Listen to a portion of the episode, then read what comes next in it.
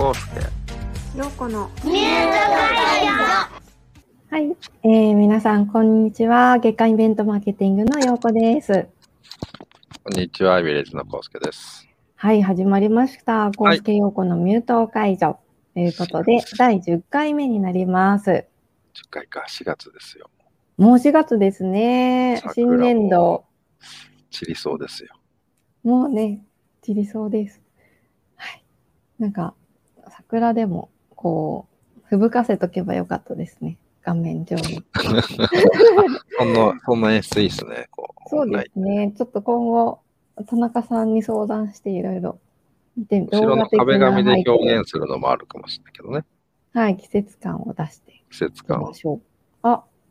えー以前ゲストに出ていただいた山田さんも見ているよというふうに言っていただいておりますけれども、この番組は全国のイベント、イベントの中の人をゲストにお呼びしてお話しする番組ということで、中の人だからこそお話しできる苦労話だったり、えー企画の背景、思いをお伺いする番組です。ということで、はい今日はですね、えー3月16日から20日の5日間、えー開催期間を終えたばかりのクリエイティブの祭典、サウスバイサウスウエスト2021、えー日本事務局のお二人にお話をお伺いしたいと思います。改めてゲストをご紹介したいと思いますが、えーは本日のゲストはですね、はい、えーサウスバイサウスウエストジャパンオフィス、宮川舞子さん、曽我幸太郎さんです。パチパチパチパチ。よろしくお願いしこんにちまはお願いしよろますしく。お願いします。お二人には10月にも前身の番組でご出演いただいて、これから、あのサウスバイサウスウエストの準備ですみたいなことで、その時からお話を伺っていたんですけれども、ちょうど終えられた直後ということで、えー全体の振り返りなどを今日はお伺いしていきたいと思っております。お願いします。お願いします。いします。ろしくお願いします。あの、前回の時に宮川さんには2012年からもうサウスバイに参加されてこられて、えー今年、だから10回目のもうご参加、そしてジャパンオフィスとしてのお役割ということで、はい大変お忙しかったと思うんですけれども、はい。はい。今回は終わったばっかりですね。そうですね。ねあの私もあの2012年から参加させてもらって、で、10回目だったんですけど、その10回目がオンラインになるとは夢にも思っていませんで、まさかね、日本から参加するっていう風な参加体験って、全然そういうふうには思っていなかったんですけども、なんかあのーまあ、あの、オンラインもオンラインでとても楽しかったので、なんかその辺の話を今日はできれば嬉しいなと思ってます。そうですね。曽我さんもよろしくお願いします。よろしくお願いします。はーい。えー早速なんですけれども、今年のサウスバイサウスウエスト2021ということで、初のオンライン開催ということだったんですけれども、こう数字で見たりすると、出展者数とか来場者数とか、カンファレンス数とか、その辺はこう例年とまた変化っていうのはあったんでしょうか？はい。えっ、と、そうですね。まだ公式に発表されてないので、具体的な数字は細かくはお話しできないんですけれども、はい。あの、カンファレンス数はやっぱりオンライン開催なので、全体的には少なくならざるを得なかったかなというふうに思います。で、出店ブースも同じですね。えっ、と、ある程度結構限定させないと、難しいというのがあって、例年より少なくなったというような、まあ、あの制限を設けたっていうのがあります。あはい。参加者数は、とはいえ、な結構、じゅなんていうんですか、し初めてだったので、心配してたんですけど、実は結構参加人数多いんですよね。例年より多いか少ないかで言うと、例年よりは少なくなるかもなとは思思いつつ、日本単体で見ると、結構あまり変わらないかったんじゃないかなというふうに思います。あ、そうなんですね。私も実は、あの、初めて参加をさせていただいて、ありがとうございます。だったので、あの、ワクワクしましたし、あこういうふうにコミュニケーションがつながっていくんだなっていうのをまさにあの体験したサウスバイサウスゲストでした。あの、それからまだアーカイブも見れるということでですね、今日お話を聞いて、まだチケットを持たれている方は、あの、あ、じゃあこれ見逃してたから見ようみたいなですね、えーことにもつながっていけたらいいなというふうに思っているんですけれども、えー今回あ、いつもですね、あの、サウスバイサウスウエストから未来を予測するというようなことでキーワードなど、いつもピックアップされていらっしゃると思うんですけれども、今回のトピックスとして、お二人がそれぞれにこう印象に残ったキーワードだったりですとか、トピックスっていうのはありましたでしょうか？そうですね。あの、サウスワイの方が出してる7つのテーマみたいなものはあったんですけど、えっとはい私たちいろいろと見てる中で面白かったなと思うのは、全体としてなんかこう、スタートアップもそうだし、セッションもそうですけど、結構その、デバイスとかインターフェースみたいなものが、どんどん人の、なんていうんですか、機械を前面に押さないインターフェースみたいなものですかね。うんうん人の意識に何か応じて勝手に動くとか、なんかそういうのが結構今年は全体としては結構面白かったなというふうにも思ったりしてるので、まあ、そこら辺は、あの、後にもご紹介するウェビナーの中でもいろいろ取り上げていければなというふうに思っているところですね。んなんかフィジカルにこう近いようなデバイスだったりとか、そんなお話がそうですね。そうですね。あとは、あの、アジア人の、やっぱりその、偏見みたいなものは今年すごい大きなテーマというか、あの、会期中にも事件があったりしたので、アトランタで。はい。なので結構そこら辺は今までとはちょっと違っ違ったというか、日本人として自分が参加している中で、初めて結構人種を結構意識すする、強くする、うんなんかこう意識した一年だ、あの、年だったなっていうのは感じてます。うーん。やっぱり、あの、デモとかね、アジア人の方が、あの、漢字だったり、ハングルだったりでデモに参加されているニュース映像なんかも出てましたけれども、やっぱりテーマ的にそれを扱った、あの、セッションも多かったということですかね。そうですね。多かったと思います。うーん、なんか当事者意識で、やっぱりそういうテーマだと、なんか参加の意識がちょっと変わりますよね。うん。ねうんうん。なるほど。あの、宮川さんはいかがでしたか、あ、そうですね。あのー全体で見ると、その、まあ、ほぼヨーロッパの、あの、例えば、まあ、国えーだったり、うんうんあの、その企業さんは本当になんか差し迫った、その、気候変動に関してのん。セッションがほぼそういう感じだったんですね。そういうヨーロッパの企業さんって。なので、う日本とかアメリカよりも、すごくその、かん地球全体の環境が、あの、すごく変化してるっていうことに対して敏感になっているなというふうに、ちょっとそこが、実はちょっと温度差というか、日本との温度差を感じました。へえなんかこう、え地球人としてやっぱり聞くみたいな、ちょっと意識が深俯瞰になりますよね。そうですね。なんかだからうんそういうふうに、なんだろう、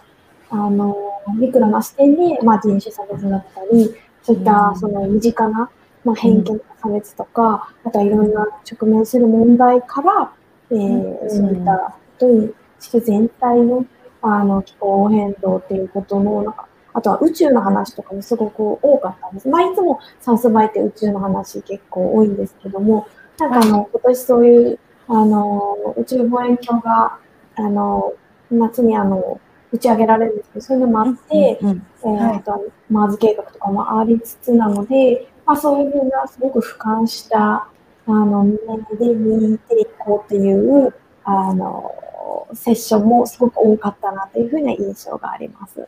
うん。あのいろいろなこうセッション、世界中から本当参加者の方が、あの現地でお届けしているっていう感じっていうのも新たなこうスタイルだったのかなっていうふうに思ってまして、うんうん、特にこの初のオンライン開催での深掘りをちょっとしていきたいとはい。思うんですけれども、はい、今回のオンライン開催ということで、やっぱり大きな変化っていうのは、ちょうどね、いろいろなでこうデバイスやインターフェースでっていうところのお話も出てましたけれども、ちょっとあの他のオンラインイベントにはない進化系な視聴体験っていうのがサウスバイサウスウエストでいろいろと報告されていますよね。はい。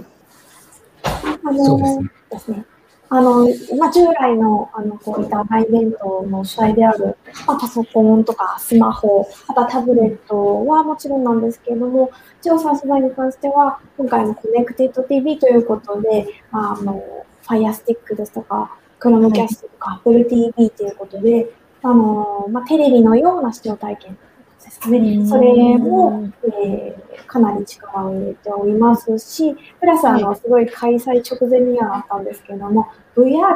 ですね、VR 上にオースティンの街を作って、サウスバイサウスウェストを再現するというようなことをやっていたもらって、で、そこにあの、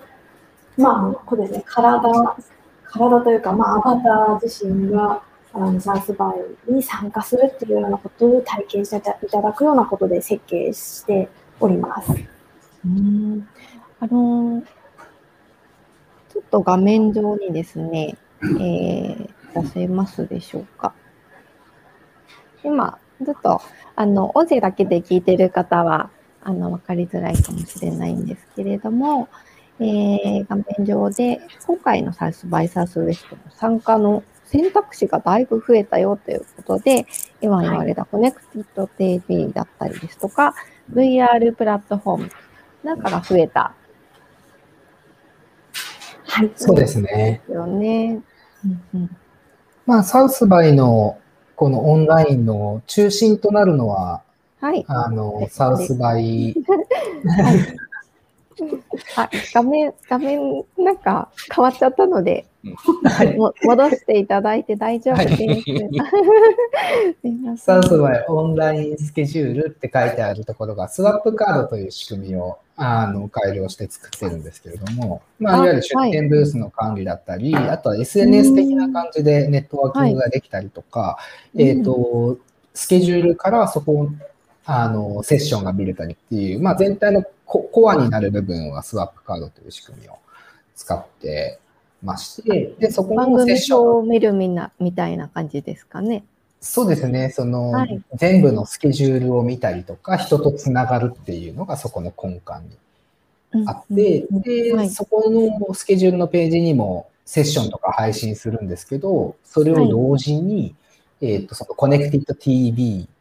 のアプリに配信したりとか、ああと、はい、XR 上でも、あの、映像配信するとか、なんかそういうクロスプラットフォームに対応するために、 Brightcove という、あの、配信の、映像配信の会社と、えーはい連携をして、その映像配信の部分はやっていたっていう感じですね。うーん。なんか、例えると、例えば、あの、ネットフリックスみたいな感じで、こう、視聴体験ができる。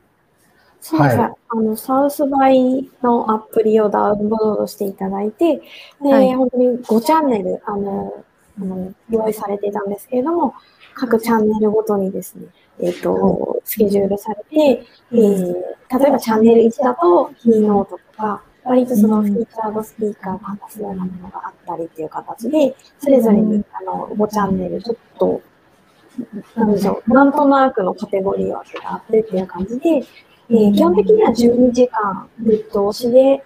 ー放送されます。で、その後もう一回12時間再放送されるっていうような形なので、あの、ずっとつけ、こちらのコネクティブ TV の場合は、まあ、自分で選ぶというよりかは、チャンネルだけを選んで、えー一日中見ることができるような感じで、えっ、と、配信は見ることができました。はい。これ今回、いろんな、こう、はいそうですね、仕組みでオンラインっていうのをはい。体験できるということだったんですけども、あの、今後例えばね、あの、うん。リアル開催ができる、またできるようになったときに、と、あの、うん。まあ仮にオンラインができると、この形はこの形で残って、かつオフラインもおやるのか、もしくは今回進化した形で、ジンスカイ参加されて、あ、これって別にオフライン開催でもこういう仕組みあってよかったんじゃないみたいなとかって、うん。ありますかね。まあ、ど、どっちも考え方はあって、もう別物だっていうふうに完全に切り分けた方がいいっていうのもあるかもしれないですけど、あの、体験が別だと。ただまあ、やってみて、これオンライン、オフラインの時にあっても便利だったかもね、みたいな、あと新たな発見みたいなのって、どう、どうですかね。はい。あのー、何ですかね。ああの、サウスバイとか、あのー、だんだんだんだん人数が、あの、リアルのイベントでものすごい増えてまして、あのー、なので、物理的にキーノートって、あの、ほとんど入れなくなっ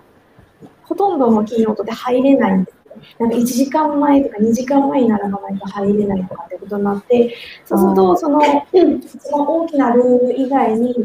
ボールルームを潰して、そこで、あの、こう、画面を見せて、参加させて、そこに、あぶれちゃった人を入れて、あの、そこで見てもらうっていうことにしてたりとか、それでも入れない人がいたりとかしたんですね。なので、そういった形で言うと、やっぱりちょっと、あの、まあ、大規模な、例えば大きな、そういう、キーノートみたいなことで言うと、オンラインっていうのは、ちょっとあってよかったんだろうな、っていうふうに思いました。確かにオンラインの良さはキャパの開放の部分ありますもんね。うんはい。うんでそこが、あの、見れなくても、あの、まあ、現地サウスバイにいたとしても、まあ、ちょっと、この時間自分のホテルの部屋で見てもいいかなっていう選択肢があったと思いますし、そういった形では、あの、そういう視聴体験とか、あの、このこっちの、えっと、一方通行の方は、あの、そういうオンラインがあって、かつライブディスカッションっていう機能もつけてたので、えーそこその場でみんなが書き込んでいろいろ質問だったりとか意見交換し合うということはあのオフラインだとどうしてもできないことだと思うので、まあ、スライド使ったりとかしてたんですけどライブディスカッションの方がかなりあのなんでしょうあの活発になってたなっていうふうには思います。うんはい、あとはやっぱり双方向のところがやっぱいろいろ難しいこれはサウスベイだけじゃないと思うんですけども双方向っていうのはえっと、スピーカーの方との双方向っていうのはそういったライブディスカッションができると思うんですけど、参加者同士の横のつながりっていうのは、やっぱりあの、リアルでの、あの、ならではの、あの、隣になったから話をするとかっていうことを、やっぱりあの、サズバイも、えー実現させようとして、いろいろな努力をして、AI マッチングだったりとか、そういうこともしていたので、まあうん、それとハイブリッドになると、今後いいんだろうなっていうふうに思いました。うんうんうんうん。実際 VR でその偶然に近い出会いみたいなものってできるそうな雰囲気ありましたか？あの、私も実際最最初に参加した時は、あのありました。あったので、やっぱりあの、そういう隣で話すとかっていうのは VR 上でできるんだなっていうのをちょっと未来感を感じました。なんかあれですね、あとは人の紹介したいとかあるじゃないですか。例えば一緒に来てる人を紹介したいみたいな。うんなので VR 上で知ってる人がいたら、あ、今あっちに知り合いがいるから紹介していい？みたいなことで VR 上で一緒にその人についてって、初めてうんへこととかは結構ありましたね。リアル会場だとよくあるのは、あの人どこいるんだろうみたいなのを探すのが大変だと思うんですけども、その辺はやっぱり VR だと瞬時に連れていける感じなんですか？あ、そうですね。あの、その人に、のところに行くっていうことはできるので、ーあーすごい瞬間テレポートですよね。面。白かったですね。うん。うーん。あの VR のあの中ではあのよいかみさんという VR のダンサーの方が優勝したよというのがニュースニュース出てましたね。はいそうですね。ダンス。VR の中には、まあ、その、今回 VR チャットという仕組みを使って、結構まあ、いろんな機能を駆使しながらや、試行錯誤でやっていたっていうのがサウスバイ XR なんですけど、えっ、と、その中の、えーいくつかイベントみたいなものがあって、例えば VR 世界上のゴーカートのレースだったりとか、えっ、と、ダンスの会だ、あの、コンテストだったりとか、そういうのがあったんですけど、そのうちの一つの、えーイベントの中で、あの、日本人の VR ダンサーの方が受賞されたというのが非常に、あの、いい、あの、面白い、あ今年はと大きな、日本としてすごい大きいトピックだったかなと思います。ううんんなんかそ確かのにフォートナイトとかやってる人にとってはすごい自然かもしれないですね。ああ、そうですようね。んうんなんかその時に初めてバーチャルフォトグラファーさんっていうのがいらっしゃるんだっていうのを知ってですね、ツイッター上でつながってですね、その写真をご提供いただいたりして、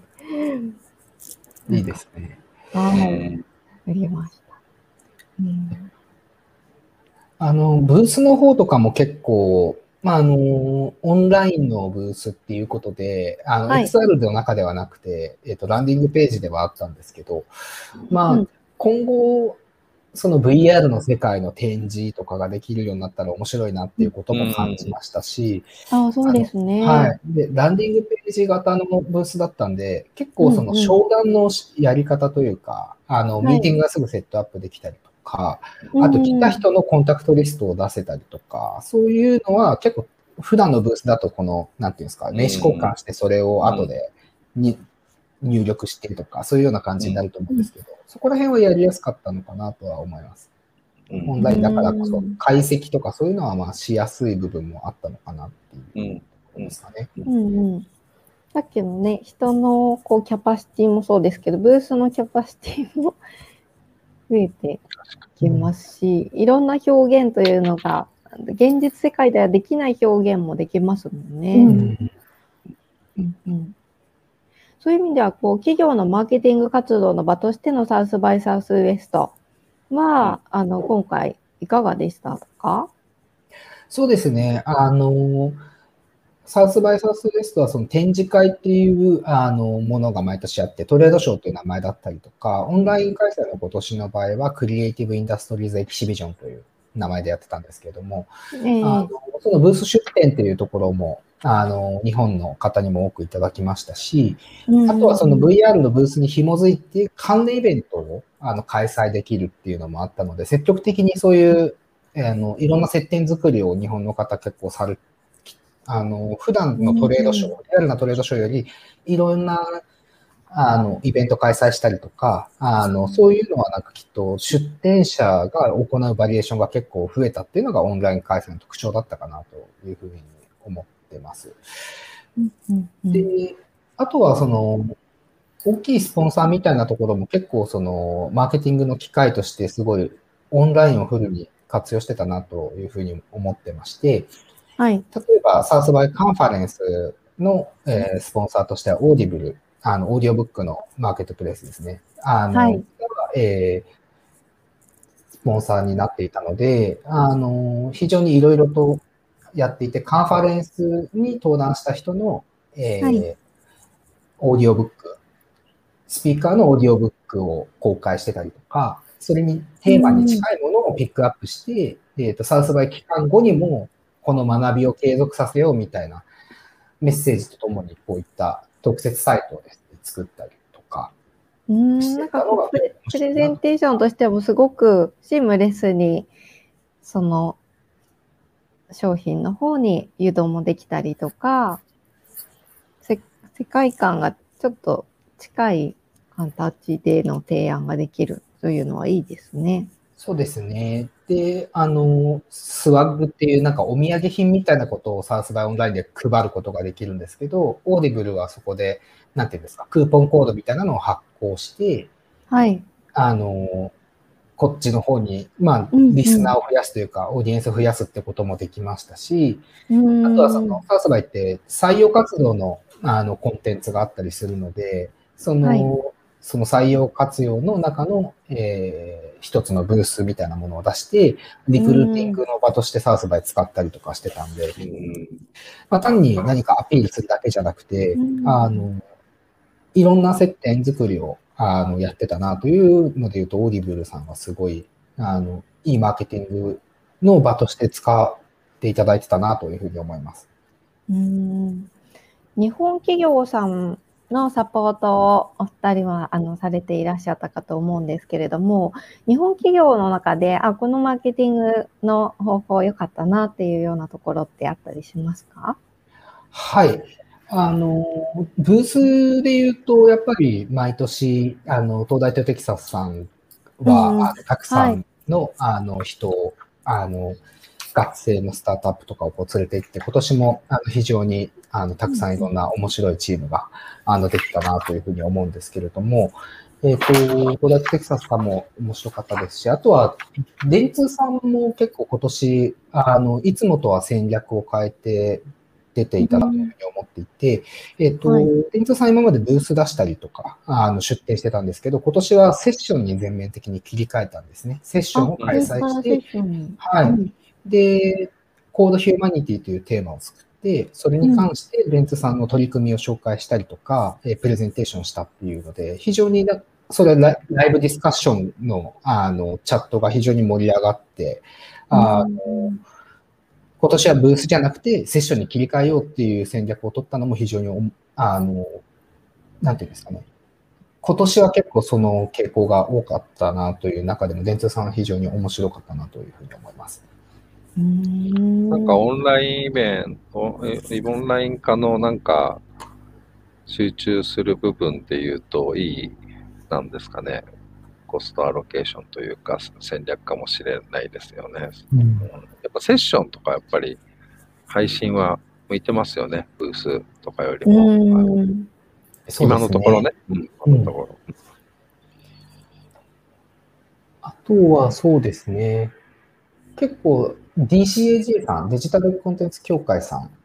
が、はい、えっ、ー、と、ブースも出されてましたし、えー、自分たちでイベントも開催して、あの、そのブースに紐づいたイベントを行ったりとか、愛知県さんもブースも出しながらセッションしたりとか、そのブースだけに集中しないで、その外との接点作りをどうするかっていうのは、今回、あの私たちずっとおあのオフラインのイベントでもそういうふうにした方がいいっていうのはいつもお勧めさせていただいてたんですけど、はい、オンラインだからこそきっとその、あの、ブースだけじゃない何かをやるっていうのが、今回は結構やってた方が日本も多かったので、非常に、うん、あのいいサウスバイの使い方をしていただいたなというふうに思ってます。うん。あの全体にこうライブで配信される方と、あのきっちり作り込んで、えー、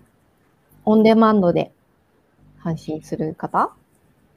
と、なんか割合的にはどちらの方が多かったり、盛り上がりが見えたりっていうのって、変わりますかね、基本的には全部、あ全部じゃないですね。えっ、ー、と、8割、9割は事前収録のコンテンツにはなってるんですよね。はい、で、えっ、ー、と、イベントによってはライブでやるものはあるんですけれども、基本的には、あの、事前収録コンテンツがほとんどのものなんですけれども、その公開開始のタイミングが、まあ、ライブ性があるというか、チャンネルで見れたりとか、その時間になったらストリーミングが解禁されるみたいなようなことでした。かね。うんそのオンデマンドでもチャットというか、それはかなり盛り上がって、その場で対応されるっていうようなあのコミュニケーションだったんでしょうそうですね。はい。うん、あの、スピーカーですみたいな感じでこう書いそのチャットに書いて質問あったら言ってねとか、そういうようなやり取りが結構されたのはいいかなというふうに思いますね。オンラインならではかなと。うん。なんか改めてあの今回のサウスバイサウスウェストのオンライン体験から見るこれからのこうイベントってどういうふうになっていくのかなっていうのがあの今回の体験でだいぶこう変わってきたのかこのままあのさっき平山さんも言っていたようなハイブリッド型になっていくのか、もうそれぞれ全然違うものとして、年中サウスバイっていうのが、例えばオンライン上に立ち上がっていく方向になるのか、なんかその辺ってどういうふうにご覧になりましたか？はい。あ、じゃあ私からかん。私は、えっ、ー、と、個人的にはやっぱりハイブリッドで行われていくっていうことに期待をしています。やっぱりオンラインだからこそ、その、なんていうんですか、日本にいながら参加できるとか、あと VR だからこそ、えっ、ー、と、移動、普段移動できないけれども、そこに対していけるとか、そういうのはきっとオンラインだからこそできる、ことだなとも思うので、リアルには開催されながら何かしらこうオンラインで同時開催みたいなハイブリッド型でなっていくと、あの多くの人が楽しめるイベントになれるんじゃないかなとは個人的には思ってます。うんはい。あ、えっ、と、私も、まあ、あの、同じような意見なんですが、あの、前、バックステージさんでも、このお話しさせていただいたんですが、やっぱり熱量をいかに、あの、作るかっていうところで言うと、やっぱり集う、その、イベントだったり、その、まあ、フェスティバルってやっぱり人が集って、そこに熱量を持って、そこで何か、あの、起きたりとか、その、なんでしょう、あの、じゃあ次の、まあ、生きる糧じゃないですけども、うん。なんかそのぐらいまでの、あのー実は力を持ってるんじゃないだろうかって私は思ったんですけども、そういう意味では、このオンラインになった時に、やっぱり例えばわかんないですけど、それぞれから、あの、今回の、ただ、この前の時の、あのーあの、レイムさんとお話しした時に、なんかその、えっと、確か、あの、そういう時差、こ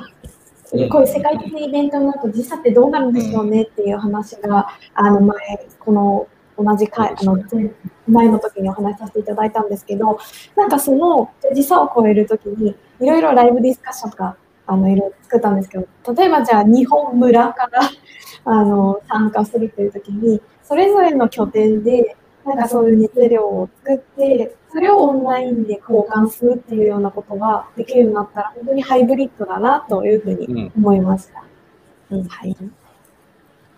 すね。あの、新しいちょっと体験の方の、あの、レポートも今、あの、ジャパンオフィスさんから出ていらっしゃいますし、また、あの、4月の21日にはウェビナーもされるというふうに伺っていますので、はい。はい。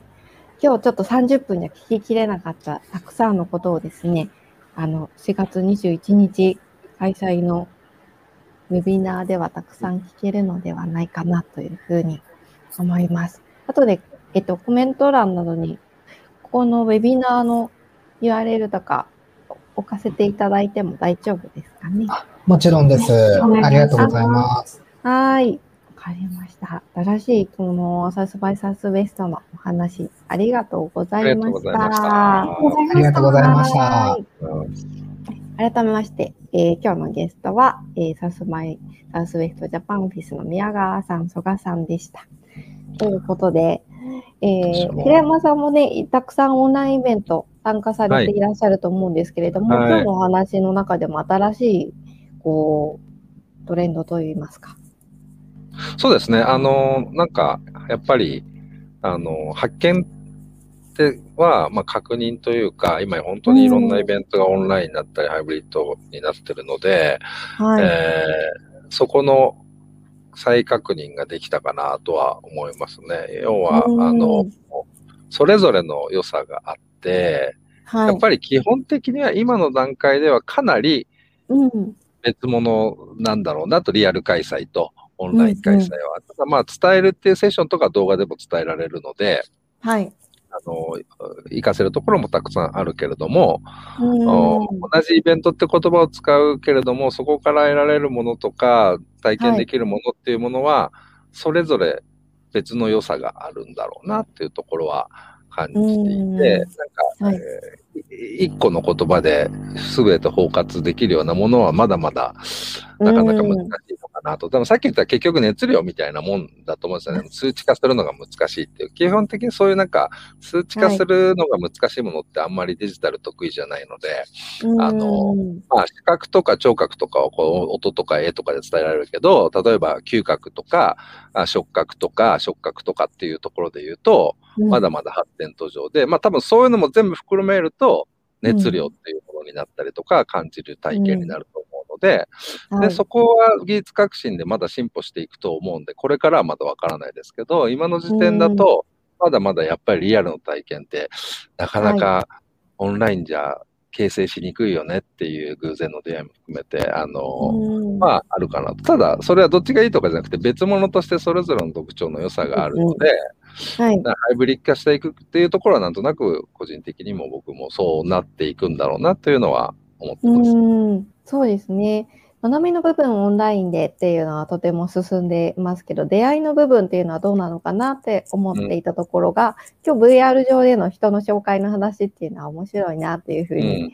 思いましたけれども、またね、デバイスだったり、そのインターフェースがどんどん進化していくと、そちらのもの、あの、進化も進むんだろうなとはうん思いつつですね、どんなハイブリッドになっていくのか、えーちょっと楽しみだなというふうはに思いました。どうも、今日も30分ちょっと超えましたけれども、はい。ありがとうございました。はーい。はい、ということで、えではー、カスケ陽子メタを会じゃまた来週もご覧ください。どうもありがとうございました。ありがとうございました。